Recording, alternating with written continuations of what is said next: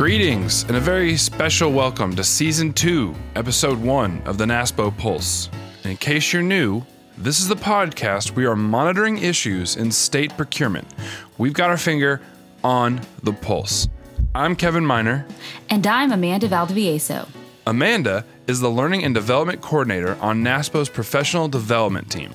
And I'm also the new co host for the Procurement Pulse. And Amanda, we are so excited to have you. Why don't you tell the listeners a little bit about yourself? Of course. And I could obviously go into my educational background, professional background, but I've already gotten Sure. the job. So let's talk a little bit about my personal stuff. Let's so, get to know the real you. Exactly. So first and foremost, I live in the great state of Kentucky, where NASPO is headquartered. I know, right? And I'm married with a beautiful five-year-old daughter, and we have three extremely hairy animals that shed constantly. so I'm always vacuuming. So if you're not, if I'm not at work, I'm probably vacuuming my house. uh, I'm addicted to fitness and Diet Coke, and I love to watch and learn everything I can about movies. Absolutely. Amanda, what is your favorite movie right now? something that I would watch over and over again. For me, my favorite, I wouldn't say just as one movie, but it's the Lord of the Rings trilogy. By far, it's my Okay. favorite. I mean, That's I say it all the time. It is. I could watch those three movies over and over again and never get tired of them. Well, that's exciting. I'm very excited to Yeah. be here.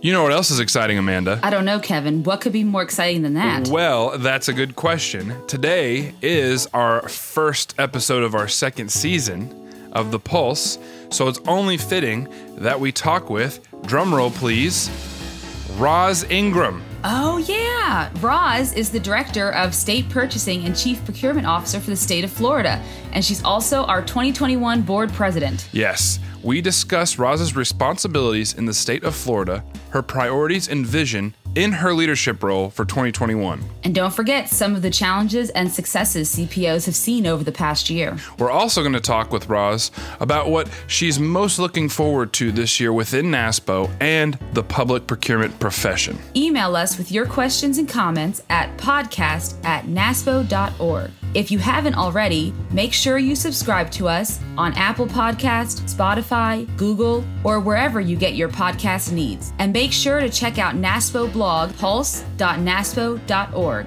and catch up on some procurement articles written by your very own NASPO staff. Let's take that pulse.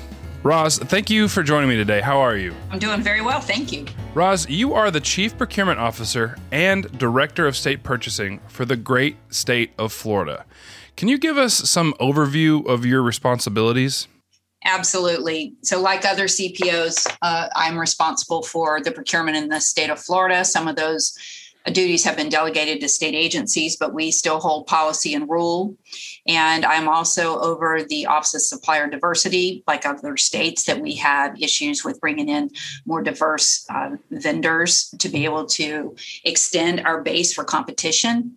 I also have the e-procurement system in Florida. It's the My Florida Marketplace system. It's one of the most robust in the nation. We're really Mhm. proud of that.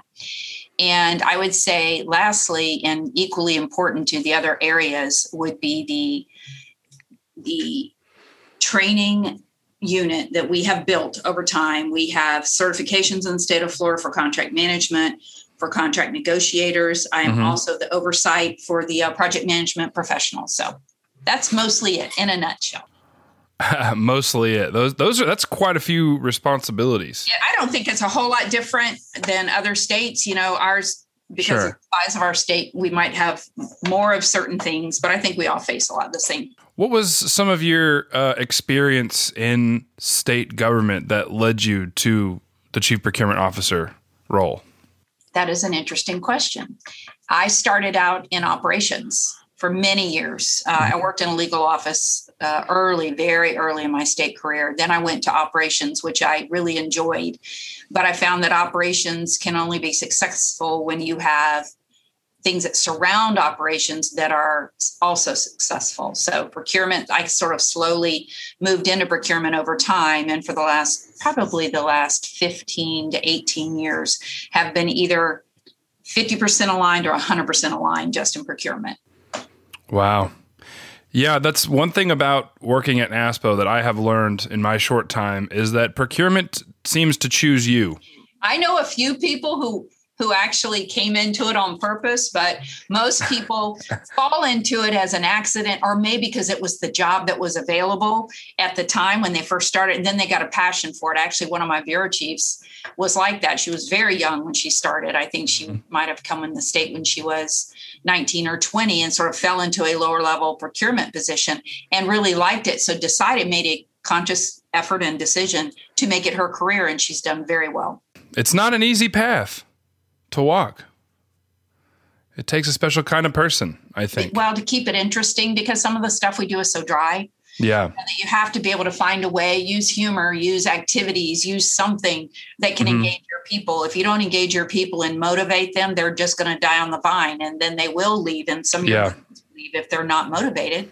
Yeah, I think that's probably one one of the many reasons that that training aspect is so important. It really keeps it interesting, keeps it updated, and, and, you know it's difficult to keep training interesting and engaging. So it is, and I think that I that's one of the things we're really thankful for with NASPO is to have the ProDev funds so that we can engage in different types of training that we normally couldn't do. In the state of Florida, we have something called a certified public manager, and it's a, a very lengthy process to be certified in. I've been able to send quite a few people to that. I had someone who was really shy so I sent her to Toastmasters so she could work with other agencies in her role. So there's a lot of ProDev has really helped with that. Right, a lot of lot of uh, growth there, individual growth, where other people may not be able to do it right now. Right, agencies and other careers. Right. So you're also along with all those responsibilities, like that's not enough. You are also the 2021 NASPO board president. And that in and of itself is a major responsibility. What do you envision in your leadership role for 2021? I think that there, you know, every year when you come into it, and I've talked to past presidents, you know, they're trying to figure out what's the best thing to look at. And, and this year it was a lot easier because of what happened last year. You know, George right. had it tough trying to trying to work through the pandemic and and he was perfectly aligned to do that being in DC. And mm-hmm. so I try to sort of some of the things I'm looking at this year is sort of piggyback on some of the things hit and, and then broaden them. So a couple of the things that I'm really concerned with as far as making them a priority for me during my tenure is in advancing the CPO's uh, spotlight during these issues. So there's some states were not able to engage in the pandemic like I was, and I think mm-hmm. trying to find a path for them to be able to do that is important. Um, I think that working with technology, I think we've all seen that technology is not going away as much as I wanted it to for many, many years. Right. Is if we don't keep up with it, then procurement's falling behind. So I would like to work with NASCIO and figure out some things that we could do to align better with technology. And then internally, I'd like to look at some what we already have consolidated some committee assignments to make it a little more um, streamlined, and we're mm-hmm. looking at aligning, also aligning ValuePoint with NASPO is a little bit more with the boards. Right, and and it's it's still pretty early in the year, right? So I mean, definitely getting underway. Maybe we can do another podcast towards the end of the year. I think that some of the work that we're going to do won't be done this year that I want to try to start. But so I'll have to leave leave it with Delbert next year to finish up some of them if he chooses to do so. But some of the things, just like with procurement, they can't they don't go as fast as you would like them to move. Absolutely, and I'll uh, shout out to uh, George Schutter, who is our immediate past president. He is the chief procurement officer of DC, and shout out to Delbert Singleton, who is our upcoming. He's the 2022 president and he is in South Carolina. So, so, so you you mentioned you mentioned that you wanted the advancement of some CPO engagement at a statewide level. Can you talk just a little bit more about what that means? Yes, thank you for the question. Uh, we are looking at, well, we are rolling out a toolkit for CPOs, and we have done this before and we've tried to send information particularly to new cpos but sometimes with cpos who just aren't sure how to engage in difficult conversations so this toolkit has all the regular information in it and then we folded in an additional piece that talks about how NASPO aligns with other organizations similar to us. And so the people who are fearful, because there's always people who are fearful of an, an organization that, you know, gives its members funding to do something, right? So we want to be able to explain, no, right this is how we operate. It's a C3, everything's cool. but we need some we needed something to send out so that's also going in the toolkit we're hoping that if a lot of this information is shared with different people within their states they will be able to be included in more decision making where it could have a broader impact you know i think that's especially important and, and maybe even looks a little bit different than it did a year or two years ago at this time, right? Post COVID 19. Yes. I think that right now, um, we are a lot of different states, including our own, are going to begin audits on mm-hmm. all of the spend for COVID, even though everybody was operating under a declaration of emergency. But there's still going to be questions we answer. And so I think that combining having the CPO more engaged along with some of the technology needs to streamline we could get to a place that it's easier to just press the button and know exactly what's been spent and how it's been done. So you mentioned promoting the technology and advancing technology, and I think that's extremely important now. It, it, it's always been important, but especially now we have all these virtual aspects that don't look like they're going anywhere. I know that you're working to straight, strengthen the relationship with uh, NASCIO this year. Can you talk about that just a little bit? Absolutely. Uh, first, anytime anyone that knows me hears me talking about technology, I'm sure they have to smile a little bit because they know how uh, much of a technophobe I am. Right. However, even given that, I'm not I'm not going to live with my head under a rock forever. So I understand we have got to be stronger in this area, and NASCIO has been very good about working with us, uh, volunteering to speak at issues regarding different IT issues and cybersecurity and things like that. And we're already getting them scheduled in. But what I want to do is sort of work with them collaboratively on how we can strengthen procurement surrounding the fluid, fluidity, the fluidity of that industry because right now we can't keep up with the changes based on how we're doing procurement. Um, a couple of different things come to mind indemnification mm-hmm. and warranty security of data and all of that kind of stuff. We got to figure out a way to get some t's and c's in place that protect the state yet allow the vendors to do what they need to do to get things done. Absolutely. And and for those that don't know NASCIO is the national association of state chief information officers. And Roz, what does the relationship with a chief information officer look like now? Has that changed in, in the past year? It has. Uh, I think that probably the biggest change when the pandemic hit, it, as you know, a lot of things just automatically went virtual, and some of the way that the um, infrastructure was set up, they couldn't handle that load, right? Nobody planned for that load to happen with right, right, exactly. Two weeks, everybody, woohoo, got to go virtual. so I think that we learned a lot of things. We learned where some of the gaps are, where our security attacks could come from. I think that it engaged the CIOs a little more formally with their uh, offices of emergency management to try to protect everything that we have out there. And I think that that's just going to get stronger over time. I know that our CI, our statewide CIO is working somewhat with the vaccinations, trying to make sure that we have the system set up for reservations and things right. like that. So I so that relationship with the CIOs is, is going to be really helpful, and that's something that we'll definitely be monitoring. Roz, what do you think the biggest challenge of state procurement is right now? Is that that is it that cybersecurity element or or what? Well, I believe that the cybersecurity element will affect everything we do. I also believe very strongly that the budget constraints that have been that mm. are now not being met, you know, a lot of extra money was spent last year and continues to be spent now, and we still have ongoing things that we have to fund. So I think being able to figure out a way through procurement and downtown priorities to how we're going to fund different things. We may have to look at um, we may have to look at different ways of doing things. We might have to look at shorter contracts. We don't know what that's going to mean.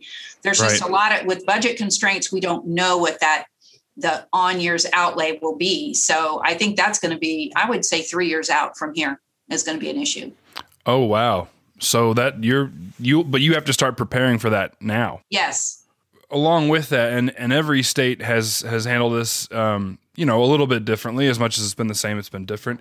You're also moving out of the um, emergency response phase, right? I mean, we're still distributing vaccines, but we're kind of moving away from the emergency procurement process. What does that look like for you guys?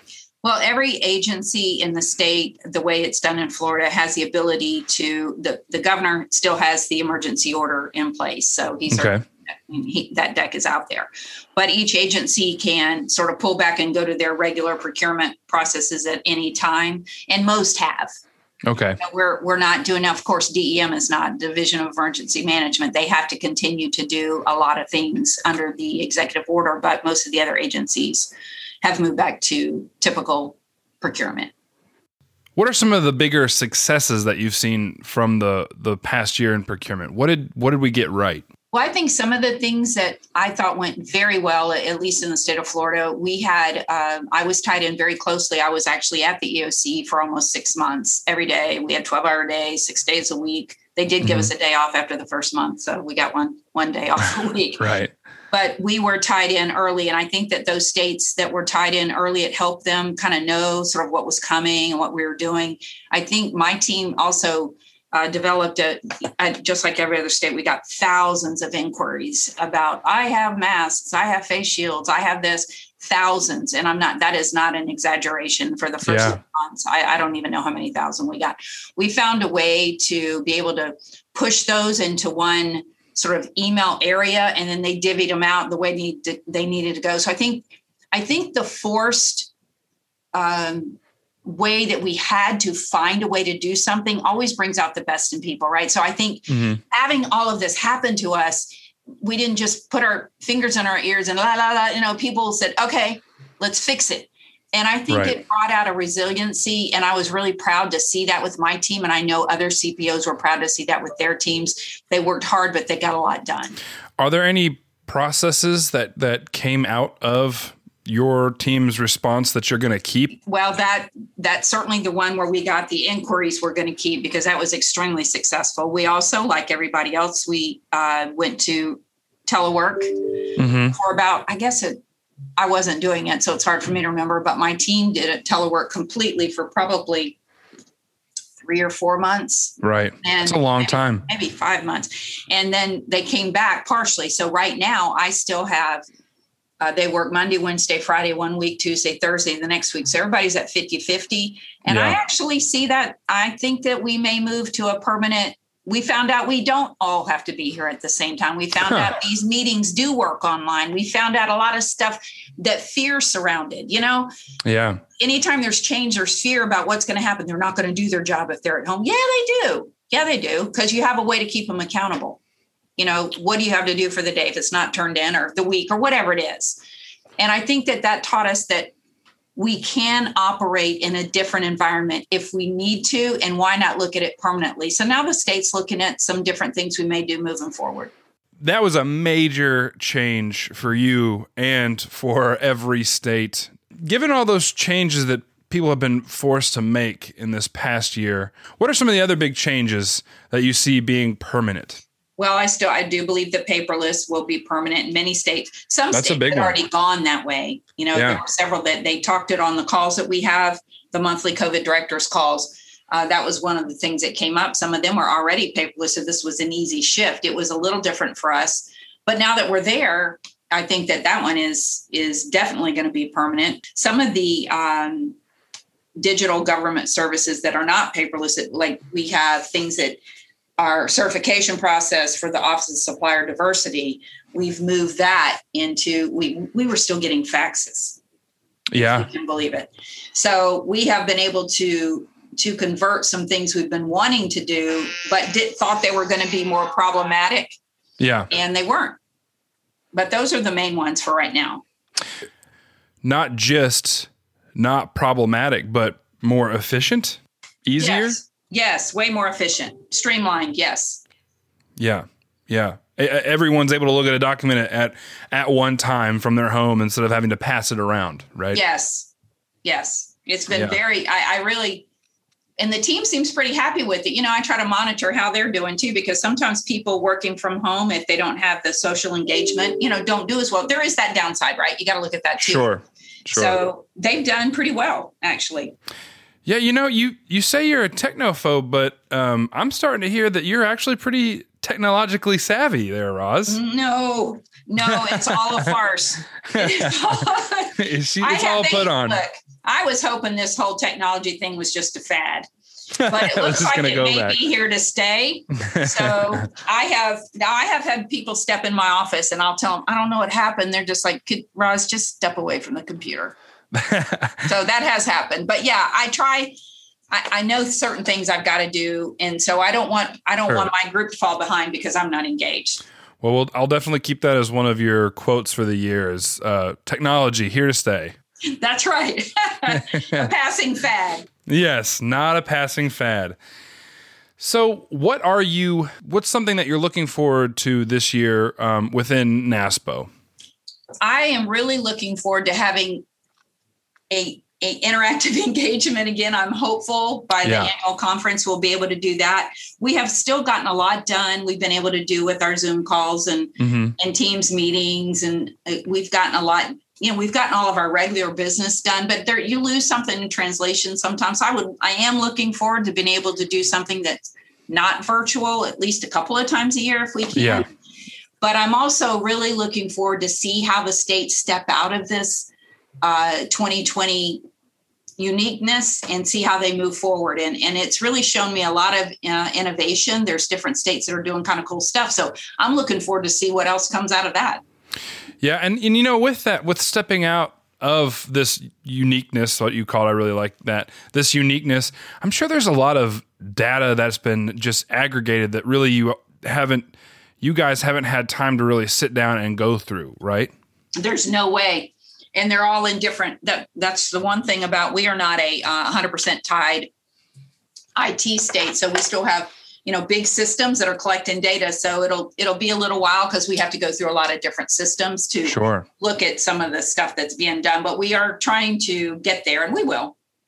Yeah, yeah, of course. You have time. That is one thing that we all have. Hopefully, it's some time. Well, if I don't, somebody behind me will. So it's Absolutely. all going to happen. Absolutely. Another good quote. Another good quote.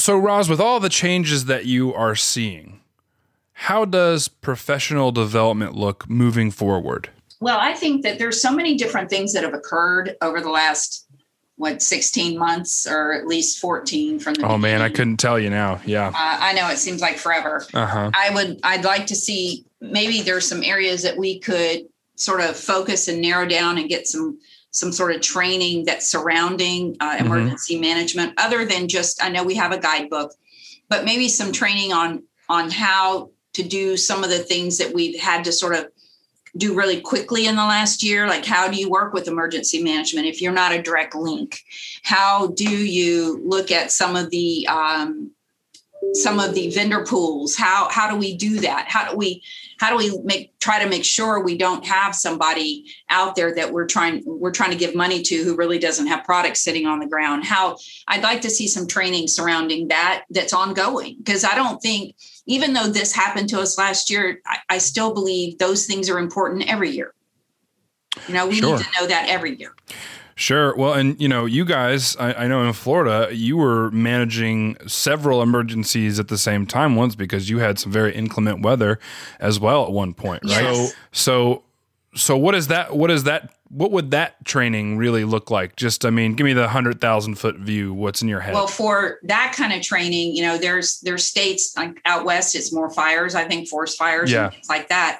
And we, the state of Florida, I it was unbelievably blessed this last year. Every hurricane came, every major hurricane came within 60 miles of our coast. Just about everyone. And we never got a thankfully never got Yeah. a direct hit because we were trying to figure out how we were going to do sheltering and we're experts in florida at sheltering but we were already using that sheltering for covid yeah. so how would we be able to do that so i think um, sort of tying in maybe some of the ways that we do that kind of emergency procurement too because i don't think there is a really i'd love to see actually um, talk to ValuePoint about a solicitation for emergencies There you go. uh, because we do we build shelters we build base camps we build pods there's all kinds of and that's not unique, unique to florida right. you know a lot of states do that so i would love to see a procurement surrounding that as well So, Roz, before we go, do you have any advice for our listeners?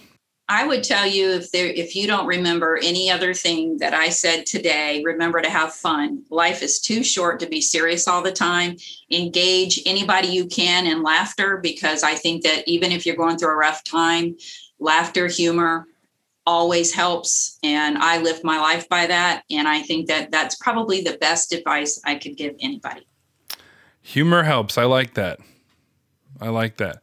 That's really good, and and it's true. Every time that every time that we get together, which hasn't been often lately, but every time I see you, you're always laughing or we're always joking. Yeah, it's. I just think you know we get too too serious about ourselves. You know, I just procurement too serious. Come on. I know, and that drives me nuts. And so uh. there's no reason why you can't do your job and and still have fun. Have a good laugh. Have a good laugh at yourself and and with others. Not at others. There is a difference, Kevin. Absolutely, yes, with others. Well, Roz, thank you so much for joining me today. It was a pleasure speaking with you. You too, also. Thank you, Kevin. Well, Amanda, it's looking like an awful exciting year. It sure is, Kevin. It seems that Roz is pretty serious about advancing the CPO's spotlight and engagement at the statewide level. Yeah, you know, the fact that not all states were able to engage like she did during the pandemic, that must have been that must have been rough. I agree. It must have been very rough. But it's also reassuring to see someone in a leadership role that's embracing that change and embracing technology even if she's not super comfortable with it. Yeah, I really I feel optimistic not only for our association, but for procurement in general. I, I think it's going to be a really interesting year following what was essentially not such a good year. Yes, I agree. And I've heard a lot from different CPOs, not just from Roz, but seeing the things that they have gone through and mm-hmm. witnessing what they have been able to embrace and change so quickly on a moment's notice because yeah. of last year, yeah. I think it can only improve what they're capable of doing, um, not only this year in 2021, but the following years to come. Yeah, yeah. On a dime, right? No pun intended. Yes. Exactly. I also like the notion of them the relationship with the CIO improving and changing mm-hmm. and, over time. I mean, I think that's going to be a really interesting thing for us to focus on this year. I agree. Something that's very much needed in all the states too. So. Yeah. Absolutely. If you haven't already, make sure you subscribe to us on Apple Podcast, Spotify, Google, or wherever you get them sweet listens. Make sure to check out the NASPO blog, pulse.naspo.org, and catch up on some procurement articles written by your very own NASPO staff. I'm Amanda Valdivieso. And I'm Kevin Miner. Until next time, or whatever it is that you say. Oh yeah, you, you don't. You don't have a. oh yeah, you don't have an outline yet. We got to work on that. You yeah, don't have, I don't have it out. What is that sign off?